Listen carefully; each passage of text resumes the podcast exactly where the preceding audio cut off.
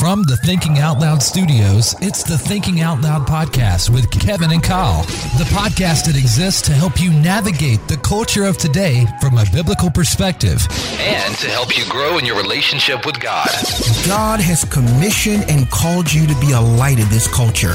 The only way you can do that is to know the truth. No matter what circumstance you're facing, no matter what season of life that you're in, if you truly want to find success in that season, you are going to have to go back to the simple question of what does God say about me in this moment? There's no shortage of information in this culture, but there is a shortage of truth. Welcome back to the Thinking Out Loud podcast. My name is Kevin Wilson. And I am Kyle Wenzel and we're excited to have you guys back for another show this week. And I hope that you guys did enjoy the show last week. I know that we're always getting feedback from you guys, and I really appreciate that. I will say to you, if you have not listened to the show from last week, I think it's imperative that you do listen to the show because it kind of sets up how we're bringing these scriptures to life today we're kind of in a, a, a, small series right now on misused scriptures or most misinterpreted scriptures. And I, I think it's important for you guys to understand how we get to this. How do Bible scholars get to what they say and how, you know, you know, and, and, and look, we did a brief overview. We are not saying by any stretch of the imagination that we're going crazy deep. And the reason why we don't is because most of you guys are not trying to be Bible scholars. You just want to understand the word of God better. And so instead of, you know, going through a bunch of fancy terms and, and boring you to death, we just wanted to make sure that we, you understood a, a brief overview. And that's what I'm going to do. I'm, I'm going to give you guys bits and pieces here and there of stuff that you would learn in seminary so that you can understand how to read scripture. But I am not going to spend an hour on that because I don't think it's I again I, I want you guys to get a little bit of both and so that's important to us. But a couple housekeeping things before we get to get started on the show today. Just want to remind you that you can rate and review us anytime you want to. If you're listening to us right now, you're on a uh, five star faster. Yeah. if you guys are on, uh, especially an Apple device, um, if you're listening to us right now, all you need to do is scroll down while you're listening to us, rate us. So just hit that, that five star, four star, three star, two star, one star. I don't care what you want to give us. Rate us. But of course, we love five stars. Um, and then just write a review and that helps us greatly. Also, don't forget that we have our on our homepage on our website, thinkingoutloudmedia.com, thinkingoutloudmedia.com. We've got a, a page there, our homepage. We've got a donate button there. If you want to donate to this show and if for this show to continue, we we definitely have to have people who are donating to the show. It is not cheap doing these shows, and so just want to put that out there. Uh, but if you want to, and we do have some donors, and we want to say we absolutely appreciate all of you that have yeah. signed up to donate monthly to the show. We're looking for 20 people at $25 a month. Um, that's less than a dollar a day. But you go to thinkingoutloudmedia.com, scroll down all the way to, almost to the bottom. You'll see a PayPal donate button there. Click that button. You can you can give a one time gift. You can also sign up for monthly reoccurring payments there as well. And then, of course, just all the other platforms that we have. You know, we social media. We, we like to interact with you guys and and all of that. And then we've got uh, our text line. So it's 248-301-2010, 248-301-2010. Why don't you say that in your phone as TOL or thinking out loud? Uh, text us if you have topic suggestions, if you've got feedback that you want to give us about any show, you can text that number 24 hours a day, seven days a week, no matter the time zone that you're in. This is not our personal cell phone numbers, but it is a texting service that we have so that we can interact with you guys. And so we've had some, some pretty cool texts come through. Yeah. And I just, we encourage you guys to do that and, and, yeah. and be a part of that, that, that dialogue. So yeah, absolutely. Yeah. And, and part of that dialogue is helping us create the shows that we're doing now. And so we're in really week two of of talking about misused or like Kevin said, misinterpreted Bible verses. And listen, scripture should motivate us. It should. Yeah. And it, it should inspire us. But listen, in order for that to be truly effective, we have to understand the context of the scripture that is inspiring us to live a certain way.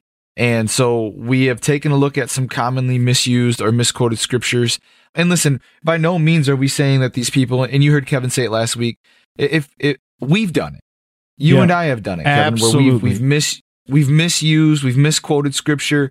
Listen, we're, we're fallible. We're human beings. Now, the word of Mm-hmm. God is not, but we use it in a way at times that it's, it's just wrong. And listen, I fully believe those that are using the scripture, even if they're using it wrong, they mean it in good intention. They mean it in real faith, but it can get a little bit more motivational than inspirational if we don't, if we're not careful about how we're using it in supportive ways or even using it for topical situations. And so really what we want to do in the second show is just help educate you as a listener as well as us. But I think what we'll do is we educate each other on these verses because some of these verses we're going to talk about Jeremiah 29 11, we're going to go into First Corinthians, we're going to go into Matthew.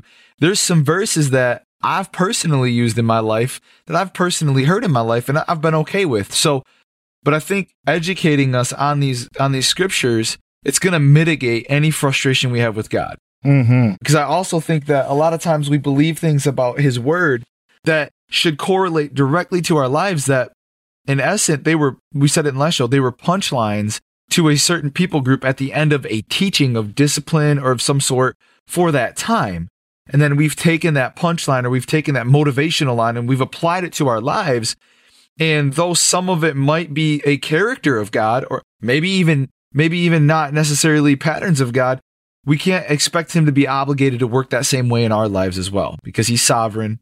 He rules over it all. He knows what he's doing. And so we're going to jump right into it today and we're going to go to 1 Corinthians 10, 1 Corinthians 10, 13. And it says this, and, and, and I know as soon as I read this, you guys, you guys are going to know exactly what I'm talking about because I've done this before. It says this, no temptation has overtaken you except what is common to mankind and God is faithful. Now here's where here's where we misinterpret this entire verse. Ready? Here it goes. He says, "He will not let you be tempted beyond what you can bear. But when you are tempted, he will also provide a way out so that you can endure it." And many times, Kevin, we take this and what do we say? What common phrase that we say? God will God will not give me more than I can handle. That's right. Right? Yep. And so that in itself is a misrepresentation, it's a misquote, and it's a disservice to scripture Yeah. because that's not at all what the scripture is saying. And guys, many times we even realize we don't even realize we've put our own spin on scripture until it's pointed out to us. And I can't tell you how many times growing up I've gone through something, I was going through something, and I'm like, listen, God's not going to give me more than I can handle. There's, you know, when it comes to trials, when it comes to circumstances. But this verse is talking about temptation. It's talking about sin. It's talking about the thrill Right. of getting into sin. It's not talking about trials. It's not That's talking right. about if you're diagnosed with cancer. It's, and, and that's, I know it's brutally honest, but it's real. It's not talking about if you lose a loved one. It's not talking about if you lose your job. It's not talking about that. That's it's right. talking about temptation. And many people use this verse to claim that, listen, God's not going to allow me to face anything that's too difficult of a task. Mm-hmm. Or they take comfort knowing God will not allow them to be tempted or tested beyond what they're able to handle. Now, tempted, sure. Tested, no. The Bible's very clear that God will test our faith. Mm-hmm. Uh, You've heard me say, if you go to our church, you've heard me say, uh, a faith that is not tested is a faith that cannot be trusted. That's right. Tests in our lives, whether it's in school or in jobs, they're really a gauge to see how much we've applied in what we've learned. And the problem with our faith is that we can believe a lot about scripture, but if we don't apply it, then the scripture just becomes a belief. It doesn't become a faith. That's And right. so he has to test our faith, and God will test us, but God will not tempt us. And that's exactly what that verse is talking about. And just to kind of cross reference some of this, Paul writes in 2 Corinthians 1 8, he says this We do not want you to be uninformed, brothers and sisters, about the troubles we experienced in the province of Asia. Now here's where this is here's where this would rebuttal the hey, God's not going to give me more than I can handle, right? Here's what Paul says. The guy who wrote the Corinthians books, okay? So right. he says, We were under great pressure, ready? far beyond our ability to endure, so that we despaired of life itself. So he's saying, Hey, I was put in a situation where I couldn't handle it. It was far beyond anything that I could handle. What was put upon me exceeded what I could even do to the point to where I thought about death. Yep. Listen, it's important for us to know when it comes to 1 Corinthians 10:13 that listen, Again, he's talking about temptation and not being able to be tempted beyond what you can bear. Also being able to find a way out of every sinful situation. In 1 Corinthians 10, he's warning the church. Paul's warning the church and he's using Israel's past history to prove his point that listen, we are going to face all manners of temptation, but as long as we anchor ourselves to God, he will give us the spiritual strength to handle whatever we may face. Listen, God's not, if sin separates us from God and the wages of sin is death, mm-hmm. and he sent his son to defeat hell in the grave so that we don't suffer that consequence once we believe in him, then we have to believe that God's not going to allow any temptation to come our way that we're unable to resist. Otherwise, right. he had never sent his son. Right. There's going to be temptation that comes our way. And, and here's the deal temptation is not sin. Yes, temptation right is your invitation to disobey God. Yeah. That's what that is. Yeah. You like how I put that sermon quote in there? Yeah. temptation. I said this to our teenagers. Temptation well, isn't sin. It's just an invitation to disobey God. Yeah. Yeah. Yeah. And so we have, while temptation is there, we're going to have the ability to fight and wrestle within ourselves to say, no, I'm not going to do that. Or yes, I am going to do that. However, we have the ability to say no. Yeah. Now, the entire passage is about temptation and the fact that people fall into temptation. So when they're being disobedient and we're being rebellious, that's our opportunity to fall into that. We had every opportunity to say no to that and physically, mentally, spiritually turn away from whatever it was and walk away. Trials and testings are going to come our way that are unasked for, that are uncontrollable, that we have no control over. And because of God's sovereignty, they're either going to go the way that we want it to go or they're not going to go the way that we want it to go. But it has no bearings on whether or not we're able to handle that. Listen, my my grandmother passed away from cancer. My mom had cancer and survived. Neither one of those situations could either human being bear. It was beyond what they could bear, right? Right. You know what I'm saying? And so we have to come to the understanding that there's going to be times where we're going to have to trust God's will in this situation because we we are just it's beyond our ability to actually have control over that situation. Yeah, I, I think when as you are hearing us talk about these scriptures, you see a trend here the trend is we're trying to be super encouraging. We're trying, yeah. you know, we, we want, you know, and, and our, I think a lot of our intentions are right. The issue is we we do more harm than we do good because we're not understanding what this scripture actually says. And if you look at 1 Corinthians 10 13, and you look at the original Greek, so I'm going to read the scripture again. It says, No temptation has overtaken you except what is common to man, to mankind, right? Which simply means that there's nothing that you're going to struggle with. And this is going to be, I'm just going to side note this, okay? Because I think this is important.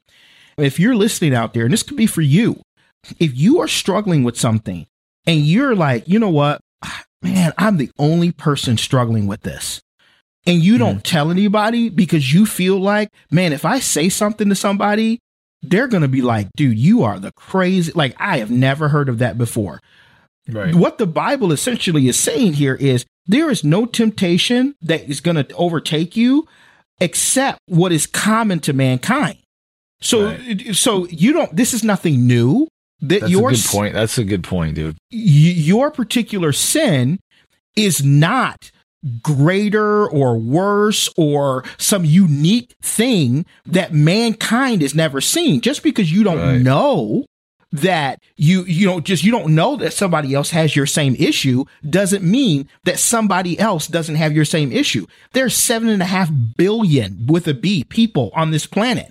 And the scripture is saying to you, listen, you are not alone in this. Right. There are other people who are dealing. I don't care if no one in your church deals with it. I don't care if no one in your friend circle deals with it. I don't care what it is. Right. There is somebody that has either dealing with it now or has dealt with it in the past because the Bible tells us so. Right. So that's a side note here that I, yeah. I think that I think is very important. But he said, but God is faithful. Ah, love that. He will not let you be tempted beyond what you can bear. The, and then it says, but when you are tempted, because you're going to be, Mhm. he will also provide a way out so that you can endure it. Now, the word they're tempted, where it says, but when you are tempted, the word tempt there in the Greek literally means to try, to tempt, to test, you know, so, or entice, right? Mhm. So to try, to test. So you see it right there in the scripture in the Greek that it's a test that we're talking about. We're not talking about a situation that happens in your life. So you say, well, Right. but you, oh, I, you know, I know something's going to come through for my finances because God said He'd never allow anything more than I can bear. You know what? There are some people that may lose their homes. There are Yep. some people who will get their cars repoed, right? There are some people who go through tragedy, right? And if you look at scripture, and I, I really, I want you to understand again, we talk about scripture in light of scripture. We said this in, in, in our past episodes. You've got to take the whole Bible and let the whole Bible complement other scriptures.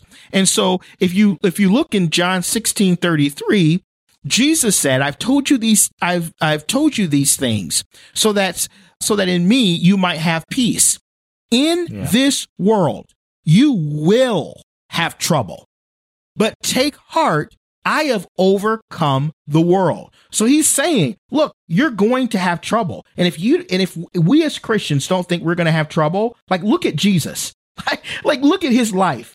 His life, he only lived 33 years on this earth Mhm. and his almost his entire life was just plagued with troubles. Whether people were lying on him, where he was being beat, he was being spat on, whether people d- abandoned him, his own friend, like anything you can think of, Jesus went through it, right?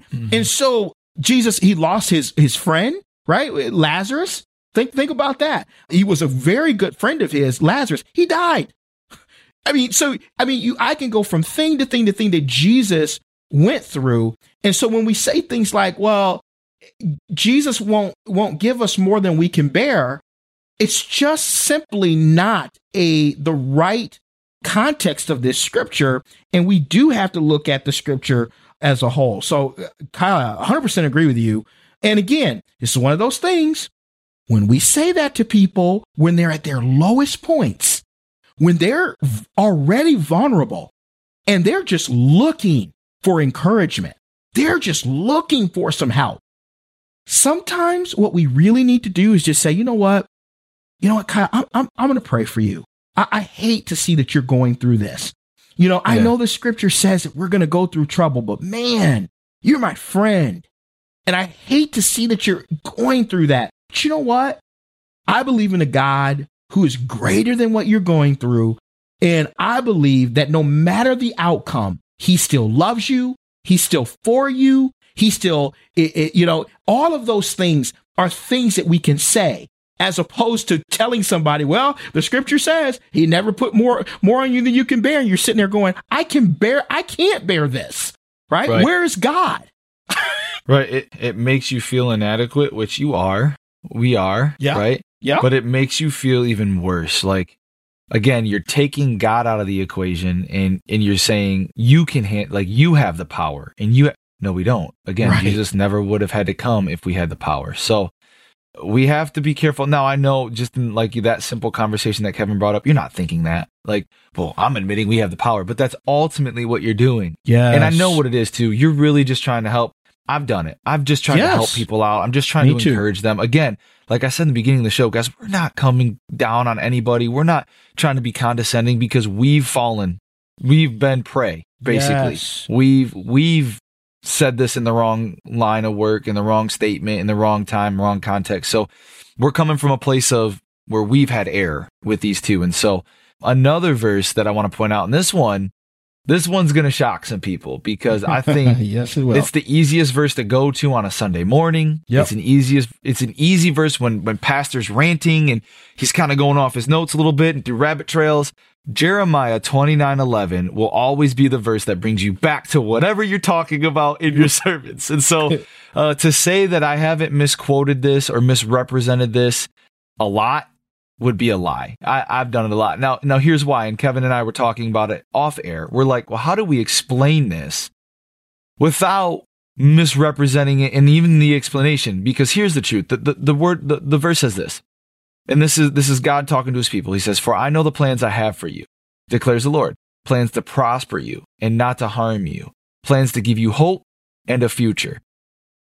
I, I want to interject something Yeah. here, Kyle, because I think this is very important. We said a couple shows back, Mhm. and I, I want to keep reminding you of things I'm trying to help you guys. I'm trying to teach you in bits and pieces how to understand the Word of God. Now, Mhm. one of the things that I've said is the Bible is not written to you. The Bible is Mhm. written for you. Okay. The Bible was written to the people that it was written to of that day. Yeah. Right? So Yeah. if, if if the Bible said, you know, talking to the Israelites, that's who he's talking to. If Paul wrote a letter to the to, to the church at Corinth or Ephesus or Philippi or any of these places, that's who he's actually talking to. Right. But the Bible is not written to you, but it, the Bible is written for you. Okay. Right. And so this is very important when it comes to this scripture. And I wanted to pause to remind you of that because I think that's important when we're talking about this scripture. No, I think it's good. It's good because this is going to be probably one of the harder ones I think that I've had to listen, that I've had to learn, Yeah. and that I think our listeners are going to have to learn. So we, yeah, I think that's a great interjection. But we see here that God's declaring a future of prosperity, uh, of a plan.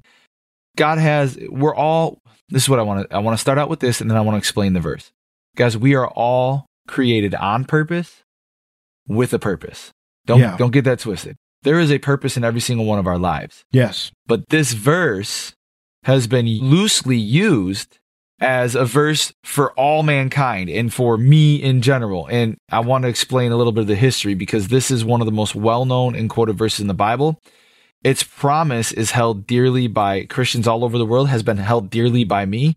But despite its popularity, the meaning of this verse, it's misapplied.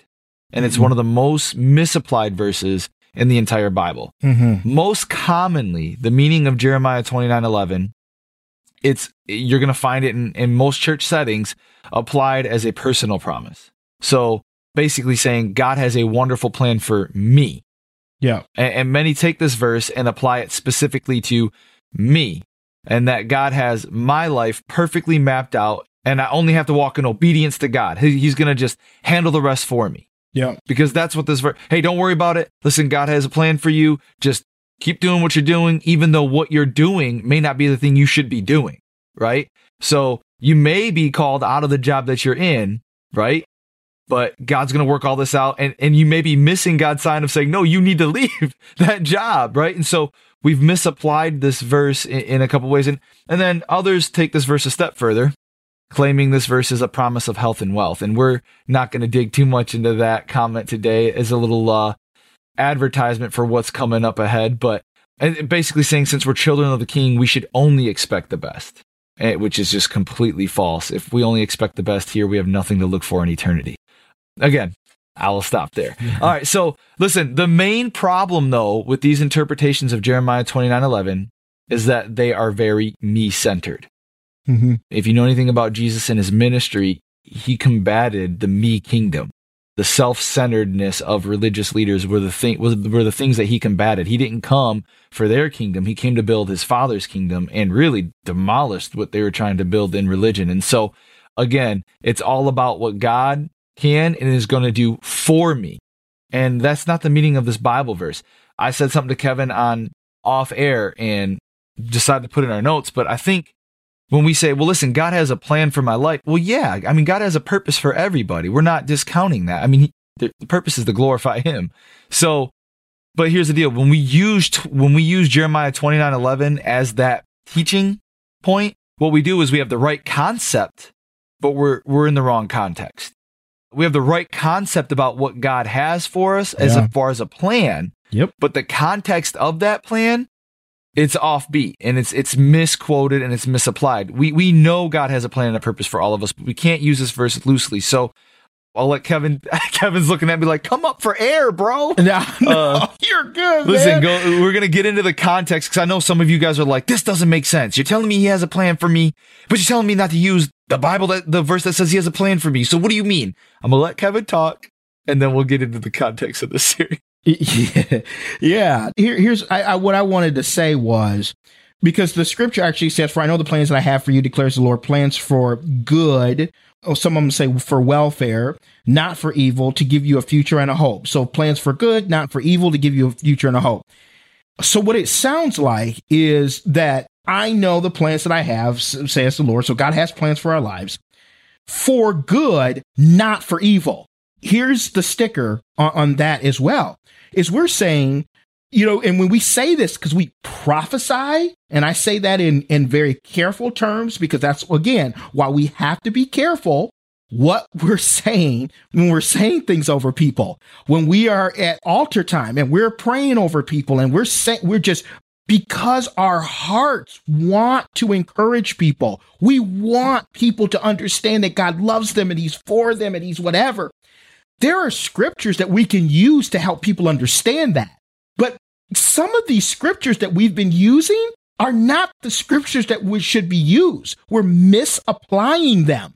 So when you hmm. tell somebody who is sobbing at the altar, well, God has a plan for you, that's true. And then you say things like, well, you know, it's a plan for good, not for evil, to give you a future and a hope. Here's the problem. For to prosper and for what? And I'm like, ooh, now that now you're getting specific into your plan. It, well, yes. And then what's the definition of good? Your definition of what you think is good and what God thinks is good a lot of times are totally two different things because you're thinking about a feeling or the things of this world that you deem as good. But God is saying, I'm going to give God what God would say a, to a, in a Christian's life is what's good for you, not what's good to you. And what's good for you is not always good to you. I mean, think about when mom made you eat lima beans or peas or broccoli or spinach or something you didn't like. And what would she say to you? She would say, Hey, son, daughter, I know it's not good. It don't taste good, but it's good for you. Right. Yeah. And so, we- but but when you make this blanket statement over somebody at an at an altar and go, well, he's got plans for you, plans for good, not for evil, and then they they leave there and get into a car wreck, and they go, I thought they just told me that God's plans for me were good and not evil. Well, and you have to understand where you have to ask your question: Where do you get your reality from? Right. You know, like is it based off of is good based off of what it looks like and what it feels like, or is your good based off of, hey, listen, I know what the scriptures tell me, and and God is good, even when, even if things don't work out for my my plan, and so, or for what I think my plan should go. He still has a plan, just may not be according to your plan. Yes. But we have to understand that in this verse, what God is saying, because I think it's important for us to understand why God says, Hey, listen, I have plans to prosper you. I have plans not to harm you. I have plans to give you hope. I have plans to give you a future. He's talking to the Israelites. And he, it's, there's a reason he's saying that. It's during the time that the Israelites are living in captivity for Babylon, in Babylon. They're slaves. And it's important thing to take note of that this passage is addressed to slaves living in enemy territory. Okay. And in this time of captivity, there were false prophets going around claiming that God was going to release his people soon. And then in Jeremiah 29, God is denouncing these false prophets and telling his people that, no, I'm not going to deliver you soon. In fact, you're going to actually have 70 more years in captivity. So what God's doing in Jeremiah 29, 11 is not blanket statementing for all of mankind. He's saying, hey, listen, not only are you not going to be freed right now, but I'm actually going to allow you to be captive. Yes, allow you to be captive for 70 more years. Not a plan that the Israelites would have said was a plan from God, Right. but he's reminding them, hey, listen, even though you're in this, I still have a plan for you. And your Yeah. future is one of prosperity. Your future is one of healing and not harm. It's one of peace. But you got to get through this in the moment. There's, there's a, you know what I'm saying? And so To Israel. we have to understand. Yeah, to Israel. Like he's talking to his children of Israel Yes. who are captive, now going to be on going on close to 100 years. After that, Yes. I am going to have a plan for you. And here is your plan, Israel. This is Yes. the plan I've set out for you, Israel.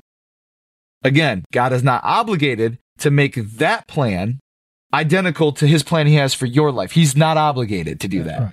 Okay. That's right. And so, and, and just because he's not obligated to do that doesn't make him any less faithful in your life than he was theirs. Yes. Because I'm going to tell you this right now. We like the I have plans to prosper you and not to harm you, but you want to know what we don't like? The hundred years of captivity before that. Uh, so Yeah, listen, you can't yeah. adopt Jeremiah twenty nine eleven and not adopt being captive for a hundred years. Okay, so yes. Yeah. It, I'm it off is- my soapbox. Sorry. yeah, no, no. It is th- this scripture, and I know there's some of you out there. It's like, oh, Kevin, but this is my life verse. This is my. I, I've got it all over my house. But Kevin, my it- pastor said it this last Sunday. yeah, they just pr- they just prayed over me and said, here, here's the He's thing. He's not heretical. He's not preaching heresy. He's not. Listen, it's good intentions. It's and it's the right concept. Yeah, It's just the wrong context. Right. The right. Yes. I, I think that is what you have. Every time you see that, it's the right concept, wrong context. Just in that line alone, it sums up everything that we're trying to say. Truly, I Yeah. really we could end it there, but be- because I I feel like that that's what people have like have to understand and. And so again, I know this is going to rattle some of you guys and I I encourage you look the scripture up for yourself, but don't we remember when we talked about that's why I said it's so important for you to listen to the last episode because think about it. If you eisegete this, which means that you pour the meaning into this scripture yourself, right? You impose your own meaning onto this scripture. You're now going to quote the scripture wrong. But if you exegete or you take the passage and you extract from the passage its meaning, and the only way you can do that is look at it in context, you will realize this was not written to you. Right. This was written to the Israelites. Also, you'll realize that it depends on you know, God's good and your good are not the same.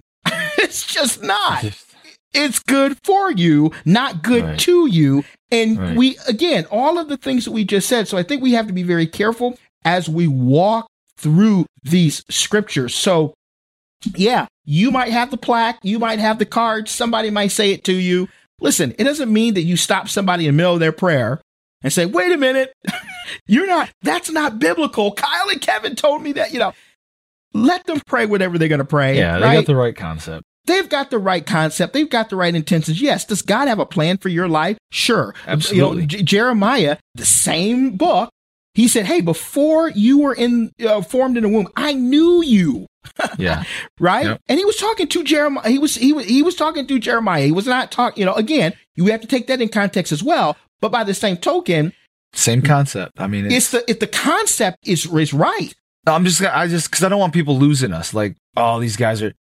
The concept is God's character. Yes. Like that. If I can point it out point blank, because listen, I'm a pastor. I don't want anybody roasting me because oh, Kyle said God doesn't have a plan for me. God has a plan for every single person on this planet. That's right. But Kevin's right. It just every plan looks a little different. And Yeah. It's going to be different than your good. The concept is that God's character is he has a plan. Yes. He's always got a plan. The the context is what does that plan look like for you specifically? Right. And I'm sure there's people in the audience right now say, well, well, well, well, well then my plaque is fine. Well,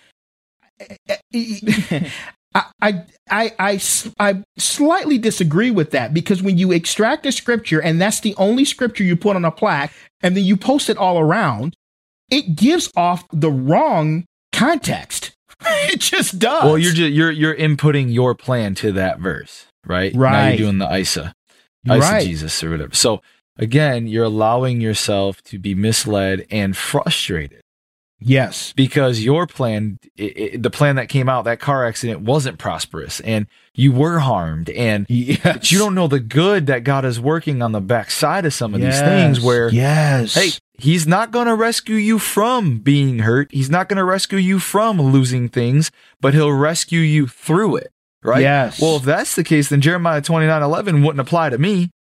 Right. It applied to the Israelites because they were living it and saying, okay, when we're out of here, He's saying he's got this plan for us. So, guys, you just got to understand it's, it's all contextual. It's all contextual. Yeah, yeah, absolutely. So let's go to the next scripture. Matthew 7? Matthew going- seven. That's where we're going, Kyle. Wow, you're you're paying attention. That's good. Um, um no, Matthew seven. That that's where we are going. There's probably more tattoos about this verse than there is actual Bibles printed with this verse. Oh my gosh. I can only imagine all Only- of only- the Only God could judge me, bro. Yeah, only God can judge me now. Yeah. Yeah. Okay. Well, hopefully you can stand before him. Right, yeah, right. Yeah, so this is that scripture. Now, everybody, and we've actually, uh, lis- listeners have actually asked us to talk about this scripture and what it actually means and, and, and all of that. So we're, we're going to do that. And so taking everything that we've talked to you about, exegete, eisegete, contextual, all, all the things, context, everything. Let's look at this scripture and what this scripture actually says. So, common thing is you're on Facebook and you know or anywhere you you know and you call somebody out because they're doing something that they shouldn't do okay? And the first thing they say well the, uh, you can't judge me. Only god can judge me. You can't you you're not supposed to judge and you're a christian. You're not supposed to judge me okay well here here's let me say this i'll tell you right now before we even get into this you would rather another human being judge you or call you out on something than to have God judge you. You don't want God to judge you. Like it you people including Kyle's boy Tupac that has that on that that that that, that had that tattooed on him. I'm telling you right now, it is a that's a scary thing to be judged by God for something that you didn't rectify here on the in this in this life, right? So so don't throw that around because that's not you're not thinking that through very well. That So was me breathing again. oh, sometimes I Guys, think, I've been, sometimes I I've think been breathing heavy. I don't know why. He thinks I'm about to say something. I've just been taking heavy breaths, and so it fools him. He just he looks at me on air like, "Are you gonna say something?" And I'm like, "Nope, just breathing." Yeah. Usually, usually it's me with the heavy breathing. You know, I got this food baby, and it's it's This you know. no, it's just Halloween candy. I'm, my blood pressure's probably up, man. Oh my goodness! Oh, Halloween candy. My almond goodness. joys bring more than joy. Yeah. oh, but but so let back to Not. So you hear that all the time. People throw that, and I can I, I can't tell you how it how much it irritates me when I see this, especially on social media, because I'm like, you have no idea what that scripture is actually saying. And so let's look at what it says. Kyle, do you have that scripture right in front of you? Yeah, it says, "Do not judge, Yep. or you too will be judged. For in the same way you judge others, you will be judged, and with the same measure you use, it will be measured to you. Why do you look at the speck of sawdust in your brother's eye and pay no attention to the plank in your own eye?" Hmm. And like Kevin said, this is typically used when others want to justify their choices and not be judged according to them. But the problem is, is we forget about the rest of the verse, verse which completes the teaching. So either people hang on the front side of the verse and they say, don't judge or you're going to be judged, right? Mm-hmm. Or they go to the end and go, well, why don't you look at the speck in your own eye, right? Yeah. But they completely forget about the, the accountability that's being taught here in the middle of the verse. So they like the buns of the sandwich, they just don't eat the meat. Yes. Yes, yes, yes, yes. I like that uh, analogy, Kyle. That was that was that was top shelf right there. I'm sorry, but you, listen. Uh, uh, you make comments sometimes, and it's like toothpaste. You can't put them back in. So you want uh, but- you, you want to do an illustrated sermon on that? Yeah, right. Just an empty sub. But the reason Jesus warns against this judgment, guys, is that there's danger in passing judgment on others when is that we'll have our own standard to come back and haunt us. When I condemn someone's behavior, whether it's blatantly sinful or just different than my own, I am almost never, I almost never use the proper standard of judgment. I'm usually harder on people than I am myself, right? Mm-hmm. I- I'm usually kind of attacking them out of jealousy or envy that I don't give myself. And so I pass judgment according to my own strengths and my own opinions. And so, for example, I mean, take the issue of gluttony because of DNA. Some people don't deal with gluttony the way I deal with gluttony. Okay. Yeah. I'm breathing heavy on air for a reason, right? I'm eating a little too much, right? Uh, but when we see someone who struggles with overeating, we we project ourselves onto them. We immediately assume that they're sinning. We immediately assume that they have a, a lack of self control and they just need a, a little bit more discipline. And listen, that in itself is sinful, and it shows a, a lack of love.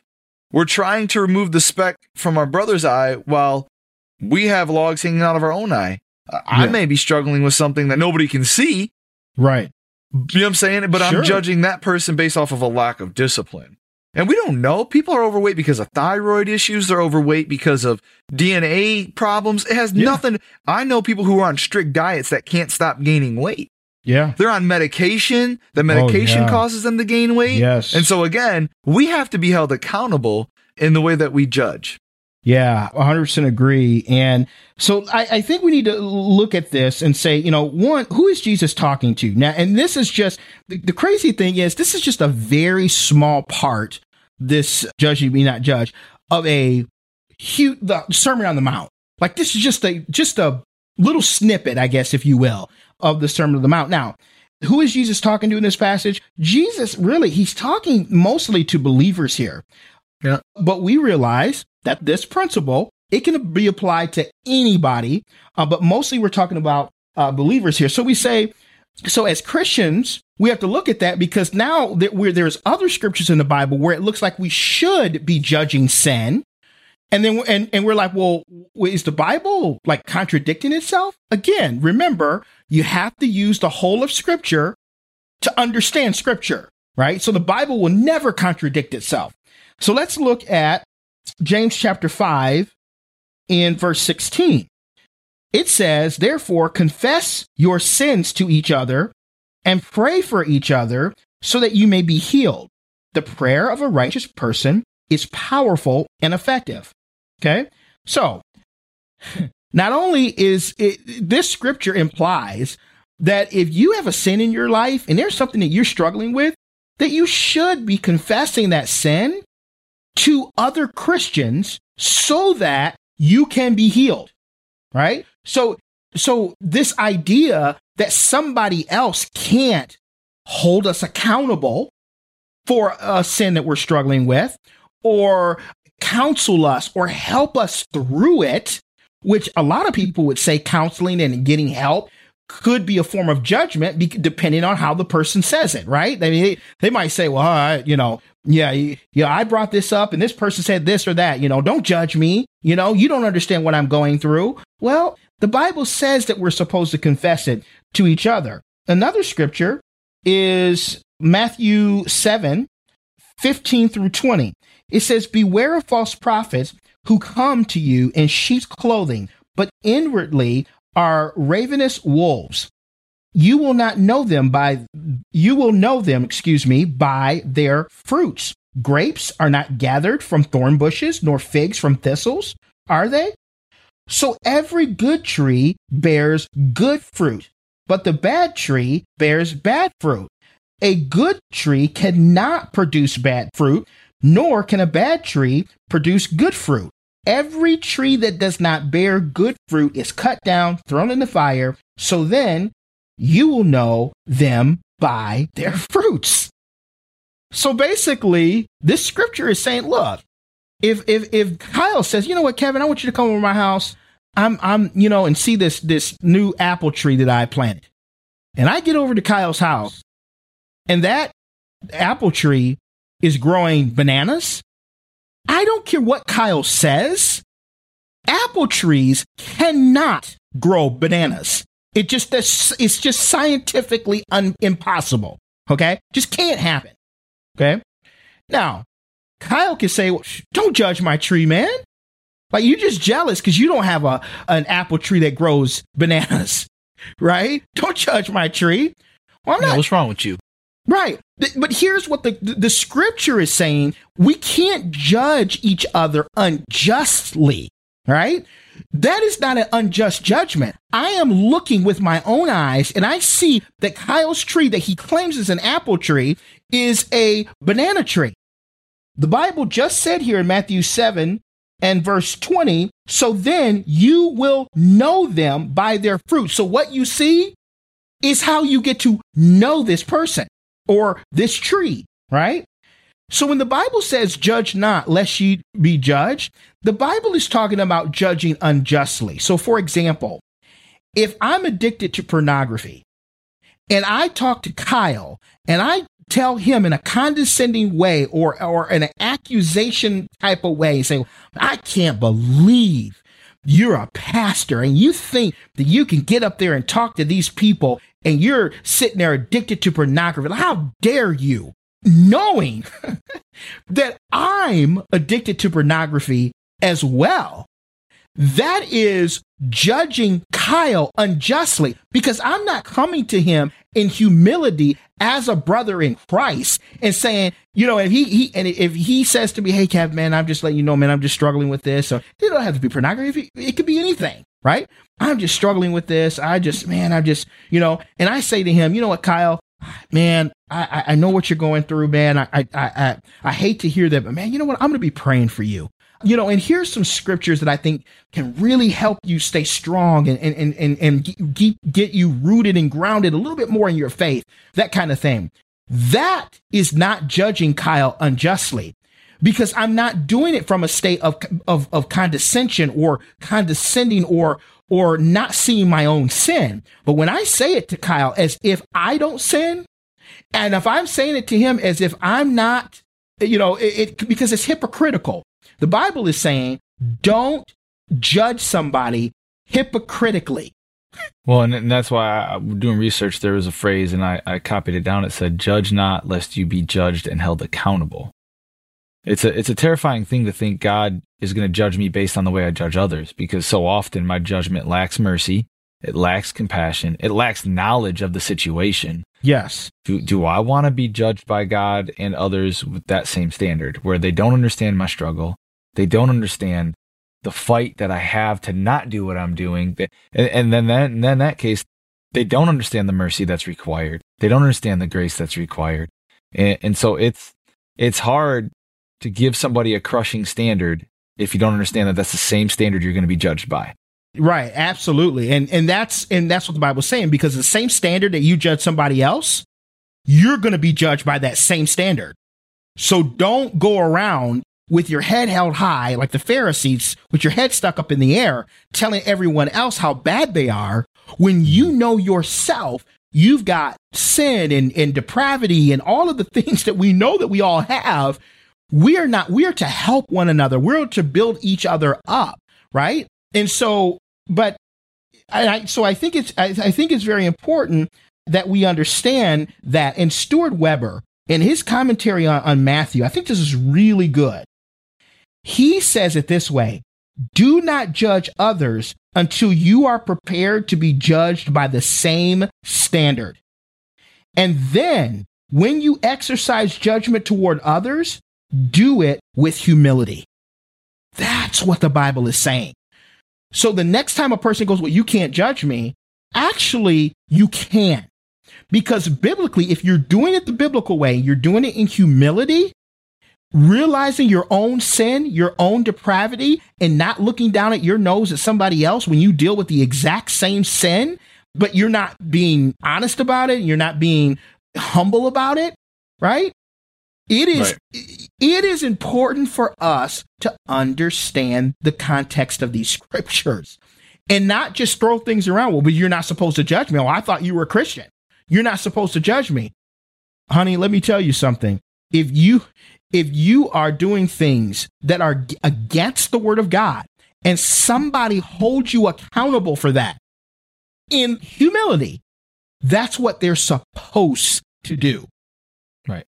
We are biblically instructed to restore a brother. If we see a brother is in sin, we are to restore a brother.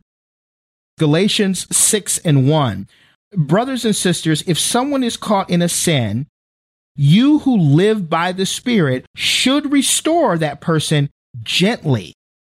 But watch yourselves, or you also may be tempted. So when we talk about judging, there is no way that you would be able to fulfill this scripture unless you were able to talk to that person and hold them accountable for the sin that they committed. It's impossible. So again, folks, we've got to look at the whole of scripture when we look at and when we take phrases out of the scripture and say, and just run with them. Okay. But it says you who live by the Spirit should restore that person. And again, that, that goes with that humility we talked about. It says gently, Galatians 6 and 1. Restore that person gently. Again, gently with humility, all the things, right? I think that is uh, crazy, crazy important. Yeah. Listen, I have a question for you. You ready for this? Yeah.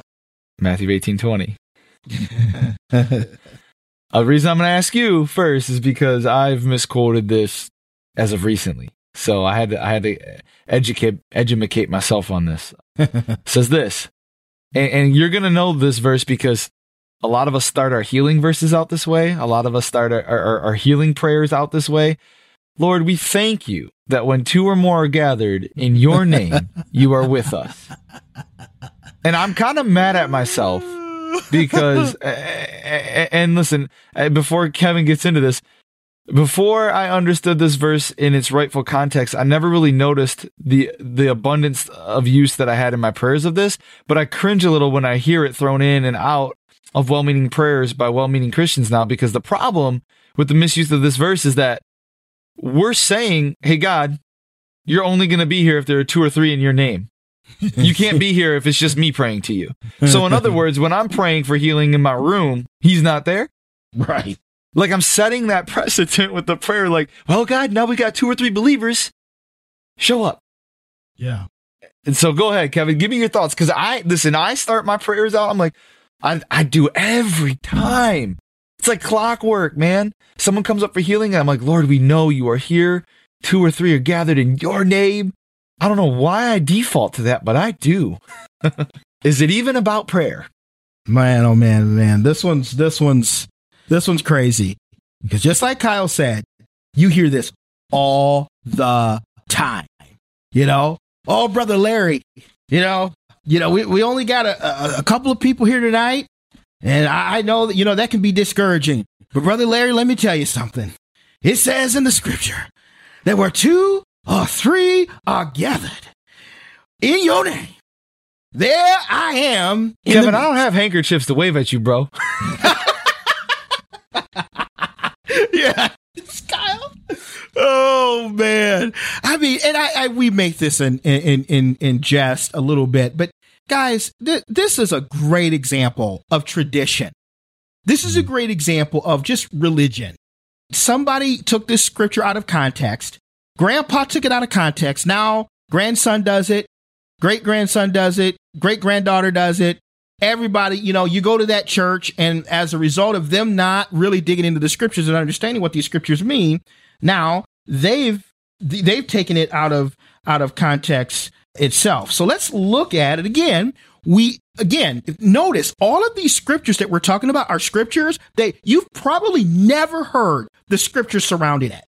You've only heard the scripture itself, mm-hmm. which let me say again, where that's ice, that's eisegetical, right? That is taking, that's taking one scripture and you are pouring the meaning of that scripture into the text as opposed to allowing the scripture itself or exegeting or taking taking the meaning from scripture the only re- way you could take the meaning from scripture is that you have the entire context of that scripture. So let's let's read not just where two or three are gathered together, which is in verse 20 of Matthew 18. Let's start at verse 15. Okay? You're, you're going to totally understand this scripture in a second. If your brother or sister sins, Go and point out their fault just between the two of you. If they listen to you, you've won them over. But if they will not listen to you, take one or two others along so that every matter may be established by the testimony of two or three witnesses. If they still refuse to listen, tell it to the church. And if they refuse to listen to even to the church, treat them as you would a pagan or a tax collector. Verse 18 Truly I tell you, whatever you bind on earth will be bound in heaven, and whatever you loose on earth will be loosed in heaven. Again, truly, I tell you that if two of you on earth agree about anything that they ask for, it will be done for them by my Father in heaven. For where two or three gather in my name, there am I with them. Did you catch anything there, guys? Did you did you catch what that scripture is actually talking about? It's talking about dealing with sin in the Yep. church. Yep. And specifically somebody sinning against you. Yes. It has nothing whatsoever to do with the fact that we don't have enough people. This, you can't even take this scripture, you know, because we say sometimes, well, in the concept, it's right, right? You know, we, or we say, well, we, you know, it, it, this one, you can't even go there with it. It has nothing to do with how many people are in a church service or in a room or in whatever, right? Well, what two or three are gathered together? Well, I'm there. I don't care if no one is in the church building. Christ is there. God is omnipresent. You know what that means? Omnipresent? It means he's everywhere all at the same time. So it is, it, it doesn't even, it, it, it defies biblical literacy to use the scripture. And I'm not saying this from a high horse. Guys, I have used this scripture for years I've recently used it. this way, right? I've said this in prayer meetings as senior pastor. I've said, like, guys, so I'm not throwing stones. I'm just wanting to educate us. And if you look, I mean, look at any Bible scholar, look at, I mean, review this scholarly, look at the scripture in context. It is not hard to find. It is just something that we've never went back to to actually say, hmm, what does that scripture actually means? So this is talking about dealing with sin in the church. It talks about bringing two or three witnesses. If they don't listen, it says if they refuse to listen, you go you you bring it before the the at the church. Um, some churches it's crazy because you know what? Most churches don't follow this. Like it, this is very vulnerable and very biblical. The way you deal with sin in the church, we don't do this like it's it, you know when you think about you know h- how it is and and how we do things in church now we try to keep things under wrap. Oh i don't want so and so to know that this is going on. And you know we definitely don't bring it before the church right? But this is what it actually says. And then it says if they refuse to listen to the church you treat them as you would the pagan or the tax collector. And then it, and it says again truly i tell you what where if two agree on anything they ask for it will be done for them by my father for two or three are gathered together in my name. There i am in the midst. Again guys don't take a scripture and it just extract that scripture alone without understanding what the full context is uh, around that scripture it is so so important and what you do is you miss how to handle church discipline Yeah. like I, you don't even you you don't even understand well, there's a lot of church discipline that doesn't get handled right. absolutely And that's why. and people get hurt Because the verse that talks about church discipline isn't even regarded as church discipline. Yes. Yes. Bad theology, wrong theology, whether the Hurts person is good or bad, hurts people. hmm Every decision that you make, this is just a life lesson. Every mm-hmm. decision you make has a human attached to it. Every mm-hmm. single one. Whether what eh, it, it, it, even in, in quoting scripture, it, there's a human attached to it. If you're mm-hmm. preaching a message, if you if you are explaining anything or doing teaching anything, remember people's lives are at stake here. People's spiritual lives and sometimes their natural lives, depending on the decisions that they make based on what you tell them. Right? Right. So when you tell people scriptures like this and then And, and, and then they go, well, but, but, but, I, you know, God, God didn't do it or God did whatever. People become atheists because they don't think the Bible works because we haven't taught the Bible correctly. We could go on and on with these scriptures, but I'm hoping that you have enough here that we've said and we've talked about where you you understand why we're we're going through these scriptures and some of these you know there's a couple of these i think that we did have some questions about what does the bible say about you know judging and different things like that you know because people get that all the time and so we just want to make sure and again guys you know we're going to do everything that we can when we come on air to tell you the truth whether it makes us popular or, or not popular, it's not about that. It's about truth. And I want you guys to thrive in your relationships with God. And I want you to fall in love. Us doing this, I want you to be like, man, that's awesome. I want to dig into the scriptures now. That's really my goal. My goal is for you to fall in love with studying the word of God. And I, I think it's so important. And so again, guys, we, we appreciate you listening. We thank you for all the feedback that we're getting. Again, text us 248 301 2010. Put that in your phone as TOL or thinking out loud. If you got show suggestions or topics you want us to cover, uh, things like this, or if there's other things you want us to cover, it doesn't have to be in the Bible. It could be political or it could be marriage. It could be uh, anything, right? It, it could be anything. We will talk about it here.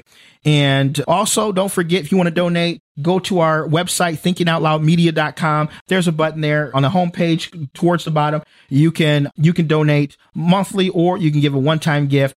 But please, we, we're asking because we want to stay on the air. We want to continue. We just ask you guys, if this show is blessing you on and blessing your family members, your kids, whatever, that you just donate to the show. We want to stay on the air. Also, if you are listening to us on whatever device you're listening to us on right now, whether it's Apple, Android, whatever, whatever platform that you're listening to us through, streaming platform, rate us, review us. There's some of them that don't have a way for you to do that, but there are some that do.